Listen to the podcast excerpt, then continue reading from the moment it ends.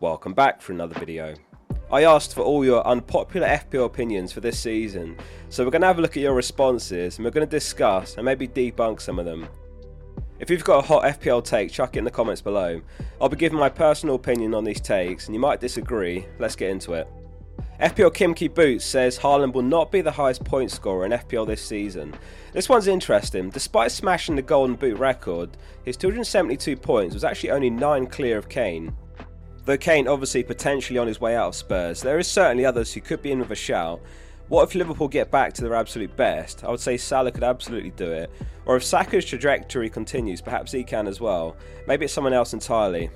Certainly unpopular, but this one's got legs. On the subject of Salah, FPL Bateman says Salah's essential for our teams in Game Week 1. You could argue that no one's essential in FPL, even Haaland.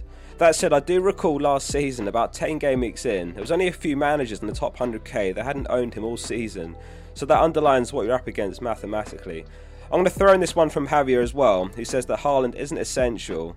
So going without him is obviously a huge early risk. You're playing against the field every week in FPL, and if he does start well, at 85% plus ownership, you could be left in the dust. Salah, I'll argue, absolutely isn't essential. This is how my team currently looks. Obviously, there's so much you can do if you don't have Salah, and you can load up on good value mids in that 6.5 to 9 mil bracket. However, being able to captain Salah in Game Week 2 is a very nice edge home to Bournemouth, but I'm going to shut this one down. FPL Fella says less chips would make FPL better. So you might not know this, but chips were actually added to FPL ahead of the 15 16 season, and at the time there was an all-out attack chip which let you play a 2-5-3 formation. This was later replaced with the free hit. So FPL's actually existed for longer without chips than it has with. This one I'd say is down to preference. A more engaged manager might prefer a chipless game because it would reward good planning. I personally don't mind the chips, even if they do add a lot of variance which can go either way. Double chips has even been suggested before, which would be one of every chip for each half of the season, one idea that I've thrown out is that we could create multiple teams, but they don't log a rank, and then these could be used to join games like a chipless league or anti FPL, set and forget, etc. Let us know your thoughts on chips below. Inter says Nunez at 7.5 mil is a good choice. I agree in the sense that when he plays, he's a good choice, but Liverpool's front three so up in the air. Salah starts on the right wing, obviously, and the other four spots are going to be shared between Diaz, Jota, Gakpo, and Darwin. I do fully expect him to have some double digit game weeks, followed by some blanks and one pointers off the bench. Hard to justify when you've got the likes of Mitoma and Mbeumo, and even Eze for 1 mil cheaper. Nunez is Liverpool's most informed player in pre season, which is an interesting one, so perhaps this is his season. I can't see myself going into Game Week 1 with him though. Love this next one from Corey Tenick. Bench boost is viable for the first game week.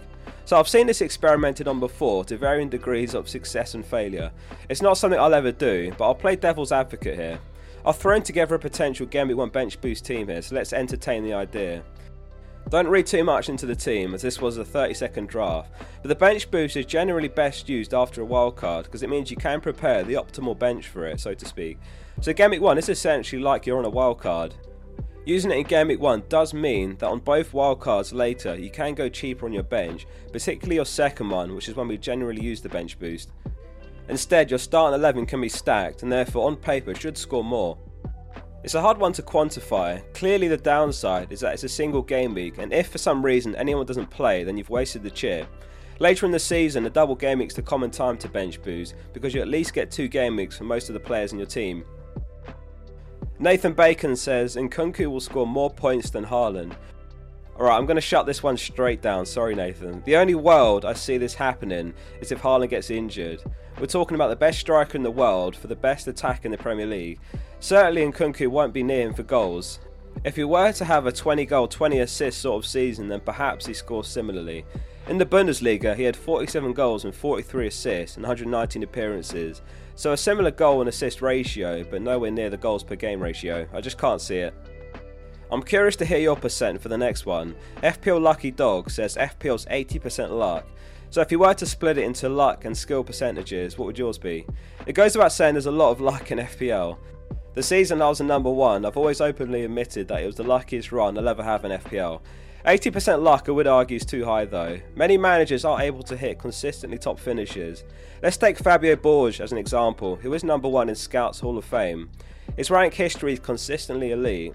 If I were to put percentages on it, I'll go for 70% skill, 30% luck. What do you think? Julian says Foden will bag over 200 points this season. So for this one, I'm going to refer to a thread from Alex MCFC, who knows Man City more than pretty much anyone. He wrote a great piece on Foden, and he does fancy him to have his best season yet. He wrote a piece on Haaland before Game 1 last season as well, and he was actually very accurate on his output. So he's ballparked 2,500 minutes for Foden this season, and using his 22 23 stats, he said that'll put him at 15 goals and 8 assists. So let's do some rough maths on it. Let's say 25 starts for 2 points, 15 goals times 5 points per goal, and then 8 assists times 3 points per assist. And then we'll give him a further 10 points from let's say 10 clean sheets. And let's give a low estimate that he matches his 15 bonus points from last season. That would put him at 174 points for the season, which would be an excellent return for 7.5 mil, and potential to push that even higher.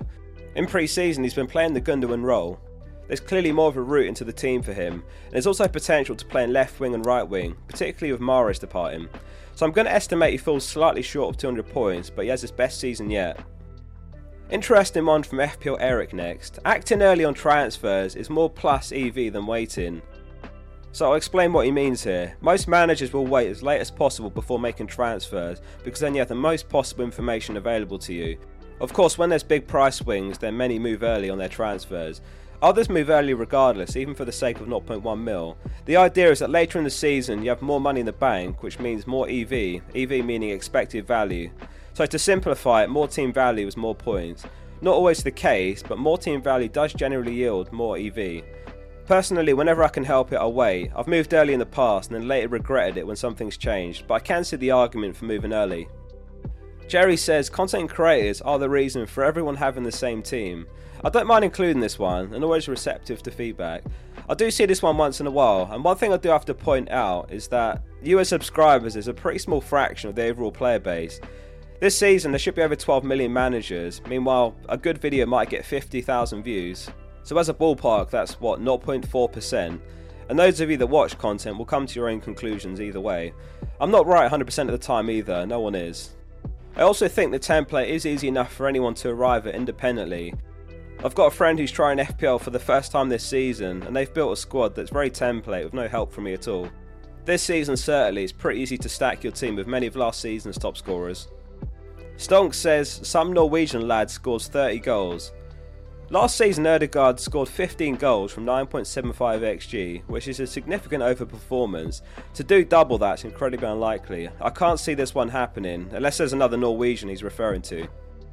Right, one or two more. Greenback Soccer says you should be able to play any formation and get any players as long as you're within your budget for 15.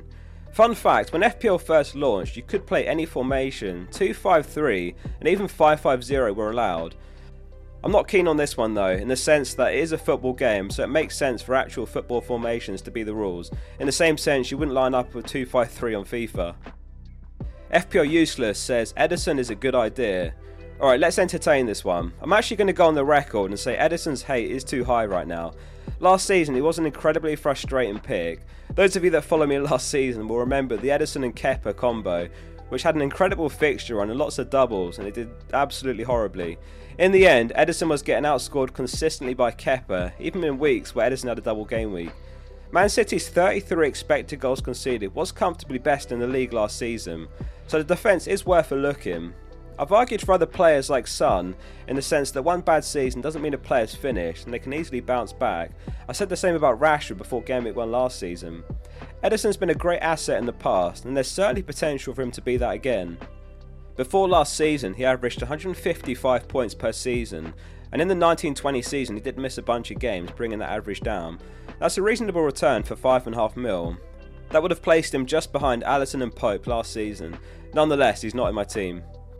I enjoyed recording this one a lot. Let me know in the comments if you enjoyed it. Depending on the reception, I'll make this a seasonal thing. We're back with some more serious content next, so make sure you subscribe. See you soon for the next one. Sports Social Podcast Network.